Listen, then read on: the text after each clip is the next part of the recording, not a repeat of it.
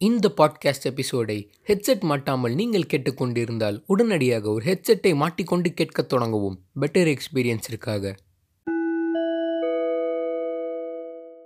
நான் ஒரு ஹிந்திக்காரன் நடத்துகிற ஒரு மென்ஸ் ஃபேஷன் சலூனில் உட்காந்துக்கிட்டு இருந்தேன். அது வந்து ஒரு ஏசி சலூன் ஸோ நான் ஜாலியாக ஏசி காற்றுல எல்லோரும் வேடிக்கை பார்த்துட்டு இருந்தேன். நான் உட்காந்துக்கிட்டு இருக்கும்போது அந்த சலூனில் ஒரு நாலு பேர் வேலை செஞ்சாங்க. மூணு சின்ன பசங்க ஒரு வயசானவர். ஆனால் நாலு பேருக்கும் சுத்தமாக தமிழ் தெரியாது.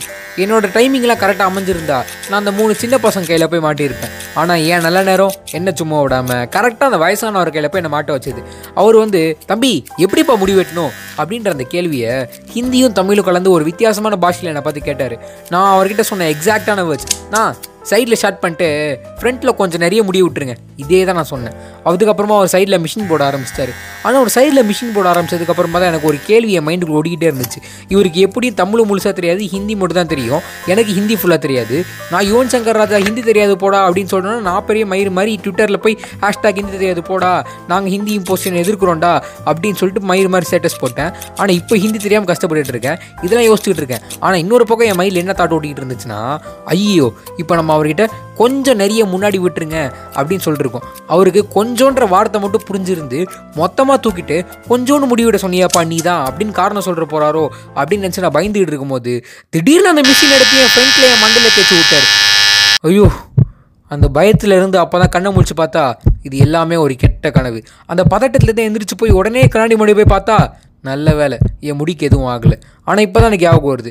நேற்று தான் என் பிடி மிஸ் என்னை கழுத்து மேலே வச்சு டேய் நாளைக்கு முடி வெட்டு வாடா அப்படின்னாங்க. இப்போ என்ன போய் சொல்கிறதுன்னு யோசித்தேன் சரி ஓகே. யோசிப்போம். டைம் இருக்குது ஸ்கூலுக்கு கிளம்ப இருக்குது ஸ்கூலுக்கு கிளம்ப ஆரம்பிப்போம்.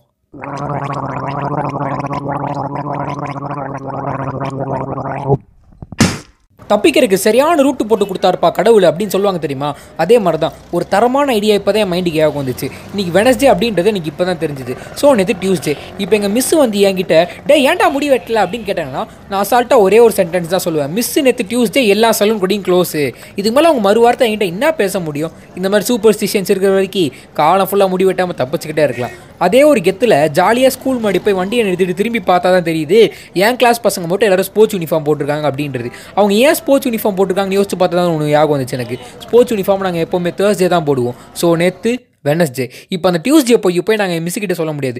அதே நேரத்தில் எல்லாருமே ஸ்போர்ட்ஸ் யூனிஃபார்ம் போட்டிருக்காங்கன்னா இன்றைக்கி பிடி பீரியட் இருக்குன்னு அர்த்தம். ஸோ நான் இன்னைக்கு என் பிடி மிஸ் கிட்டே இருந்து அங்கங்கே அப்படியே தப்பிச்சு போனாலும் கடைசி பீரியட் நான் அந்த பிடி மிஸ் கிட்டே பிடி பீரியடுக்கு போய் நின்று தான் ஆகணும். வாழ்க்கையில் முதல் முறையாக எங்கள் மேக்ஸ் சார் பிடி பீரியடை கடன் வாங்க மாட்டாரா? அப்படின்னு சொல்லிட்டுலாம் வேண்டிக்கிட்டு இருந்தேன். ஆனால் நான் என் பிடி மிஸ்ஸை பிடி பீரியட் வரைக்கும் தான் வெயிட் பண்ணி பார்க்கணும் அப்படின்றது அவசியமே இல்லை போயிட்டு இருக்கு. ஏன்னா அவங்க என்ட்ரன்ஸ்லேயே நின்றுட்டு இருந்தாங்க. என்ட்ரன்ஸ்லேயே என்னை பிடிச்சாங்க என்ட்ரன்ஸ்லேயே பிடிச்சி டே ஒழுங்காக போய் முடி வெட்டு வாடா உனெல்லாம் கிளாஸ்க்குலாம் விட முடியாது அப்படின்னு சொல்லிட்டு அமுச்சு விட்டாங்க. ஓகே மாட்டிக்கிட்டேன். இப்போ என்ன பண்ணுறது எங்கள் வீட்டுக்கு போய் எங்கள் அம்மா கிட்ட ஒரு ரெண்டு செருப்படி வாங்கிட்டு அவங்ககிட்ட அந்த காசு வாங்கிட்டு முடி வெட்டுற கடைக்கு போவோம். A few moments later. வீட்டுக்கு வந்து கண்டு மெனிக்கு திட்டு வாங்கியாச்சு. அதே நேரத்தில் முடி வெட்டுறதுக்கு காசும் வாங்கியாச்சு. இப்போ நான் எங்கே போய் முடி வெட்டணும் அப்படின்னு முடிவெடுக்கிறது மட்டும்தான் பாக்கி. இப்போது நான் அப்பாயின்மெண்ட் வாங்கி வெயிட் பண்ணி முடி வெட்டுற அளவுக்கு என்கிட்ட நேரமும் இல்லை. அதே நேரத்தில் இப்போன்னு பார்த்தா எங்கள் அம்மா என் கையில் அவ்வளோ காசும் கொடுத்து அனுப்பல. நான் எப்பவும் போகிற ஹிந்திக்கார கடைக்கு போய் முடிவெட்டுவோம் அப்படின்னு முடிவு பண்ணால் நேற்று நைட்டுன்னு பார்த்து எனக்கு அப்படி ஒரு கெட்ட கனவு வந்து என் மைண்டை இந்த அளவுக்கு கொலாப்ஸ் பண்ணும் அப்படின்னு எவன் சரி ஓகே இப்போ எனக்கு ஒரு வழி இல்லாதனால நான் சின்ன வயசில் எங்கள் அப்பா கூட போனேன். அந்த முருகேசன் அண்ணன் கடைக்கு தான் இப்போ போய் ஆகணும் அப்படின்றது எனக்கு புரிய வந்துச்சு. நான் கடைசியாக அந்த முருகேசன் அண்ணன் கடைக்கு போகும்போது என்னை ஒரு கட்டை மேலே உட்கார வச்சு தான் அந்த சேர் மேலே உட்கார வைப்பாங்க. அவ்வளோ குள்ளமாக இருந்தேன். ஆனால் நான் இப்போ அந்த கடைக்கு போனேன்னா என்னடா எரும மாடு மாதிரி வாழ்ந்து நிற்கிற அப்படின்னு திட்டுற அளவுக்கு வாழ்ந்துருக்கேன். சரி இப்போ அந்த அங்கிளுக்கு என்ன யாபகம் இருக்குமான்னு கூட தெரில ஆனால் இப்போ எனக்கு ஒரு வழி இல்லாதனால வண்டி எடுத்து அந்த கடைக்கு போய் நின்னா சின்ன வயசில் அந்த கடையை எப்படி பார்த்தனோ அதே ஃபீல் எனக்கு இப்போதைக்கு இருக்குது அந்த கடையில் பேனர் கூட மாற்றல இப்போ வரைக்கும் அந்த கடைக்கு ரூம் ஸ்ப்ரே வந்து அந்த ஊதுபத்தி ஸ்மெல்லு தான். அதே மாதிரி நம்ம கழுத்தில் ஒரு பவுடர் போடுவாங்க தெரியுமா குளிர்ச்சிக்கு? ஆனால் அவங்க இன்னும் அந்த குளிர்ச்சிக்காக ஒரு கல்லை வச்சு தான் க கழுத்தில் தேய்ச்சிக்கிட்டு இருக்காங்க. அந்த அளவுக்கு அவங்களோட டெக்னாலஜி இருக்குது சரி முருகேசன் நம்மளை ஞாபகம் வச்சிருப்பாரா அப்படின்னு சொல்லிட்டு ஒரு ஆர்வத்தில் கடைக்குள்ளே போய் பார்த்தா முருகேசன் ஃபோட்டோக்கு மாலை போட்டு வச்சுருக்காங்க. ஓகே முருகேசன் போய் சேர்ந்துட்டார். இப்போ அந்த கடையை அவரோட மூத்த மகனான பெரியசாமி தான் டேக் ஓவர் பண்ணி நடத்திக்கிட்டு இருக்காரு. ஓகே அப்போ பெரியசாமி எங்கர் ஜென்ரேஷன் போயிட்டுருக்கு நல்லா முடிவெட்டுவார் அப்படின்னு சொல்லிட்டு நீங்களாம் ஏமாந்து போயிடாதீங்க. அவர் வந்து எப்படியும் அவருக்கும் ஒரு நாற்பத்து நாற்பத்தஞ்சு வயசு இருக்கும்னு நினைக்கிறேன். ஓகே பெரியசாமி அண்ணங்கிட்ட போய் அண்ணே உங்களுக்கு என்ன ஞாபகம் இருக்கா? அப்படின்னு கேட்டா இல்லைப்பா ஞாபகம் இல்லை அப்படின்னு சொல்லிட்டு முகம் கொடுத்து என்ன உட்கார வச்சிட்டாரு. தினத்தந்தி பேப்பர் அந்த ஓரமாக மடித்து வச்சு கீழே இருந்த முடியெல்லாம் பெருக்கி விட்டு அந்த ஒரு துணியை எடுத்து ஒரு உதறு உதறி அதை எடுத்து அவனை ஸ்ப்ரெட் பண்ணி விட்டு பேக்கில் ஒரு கிளிப்பு போட்டு லாக் பண்ணிட்டாரு. அதுக்கப்புறமா ஒரு வாட்டர் ஸ்ப்ரே கேன் எடுத்து என் மண்டையில் ஃபுல்லாக பரப்பி விட்டு அந்த சிசர் எடுத்து ஒரு சுற்று சுற்றினாரு பையன் சூப்பர் ஸ்டார் ஃபேன் போயிட்டுருக்கு. இதெல்லாம் நல்லா ஸ்டைலாக தான் பண்ணுறாரு ஆனால் எனக்கு ஸ்டைலாக முடி வெட்ட சொன்னால் மட்டும்தான் பையனுக்கு மூடு எப்படி போகும் தெரில ஏன்னா நான் சின்ன வயசில் கடைக்கெலாம் வரும்போது எங்கள் அப்பா சம்மர் கட் அப்படின்னு ஒரு வார்த்தை சொன்னாலே போதும். பெரிய சாமிக்கும் சரி அவங்க அப்பாவுக்கும் சரி. என்ன ஒரு ஆனந்தம் நினைக்கிறீங்க?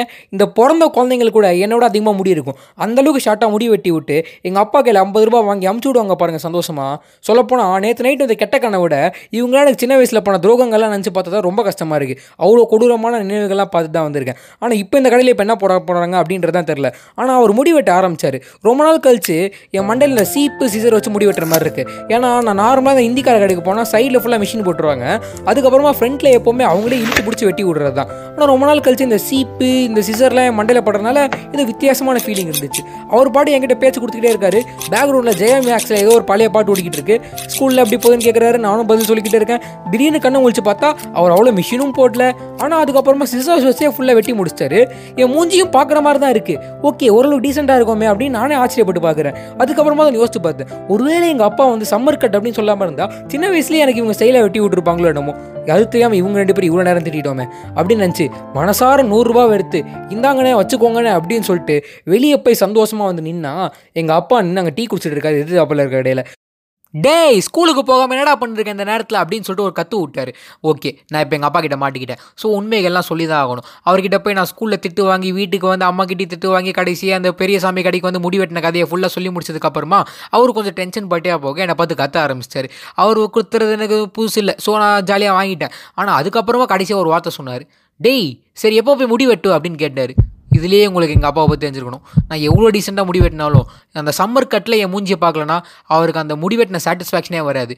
அதுக்கப்புறமா நான் தர தர அந்த பெரிய சாமி கடைக்கு இழுத்துட்டு போய் திருப்பி ஒரு வார்த்தை ஒன்று சொன்னாங்க பாருங்கள் ஹை பிச்சில் பெரிய சாமி பையனுக்கு சம்மர் கட்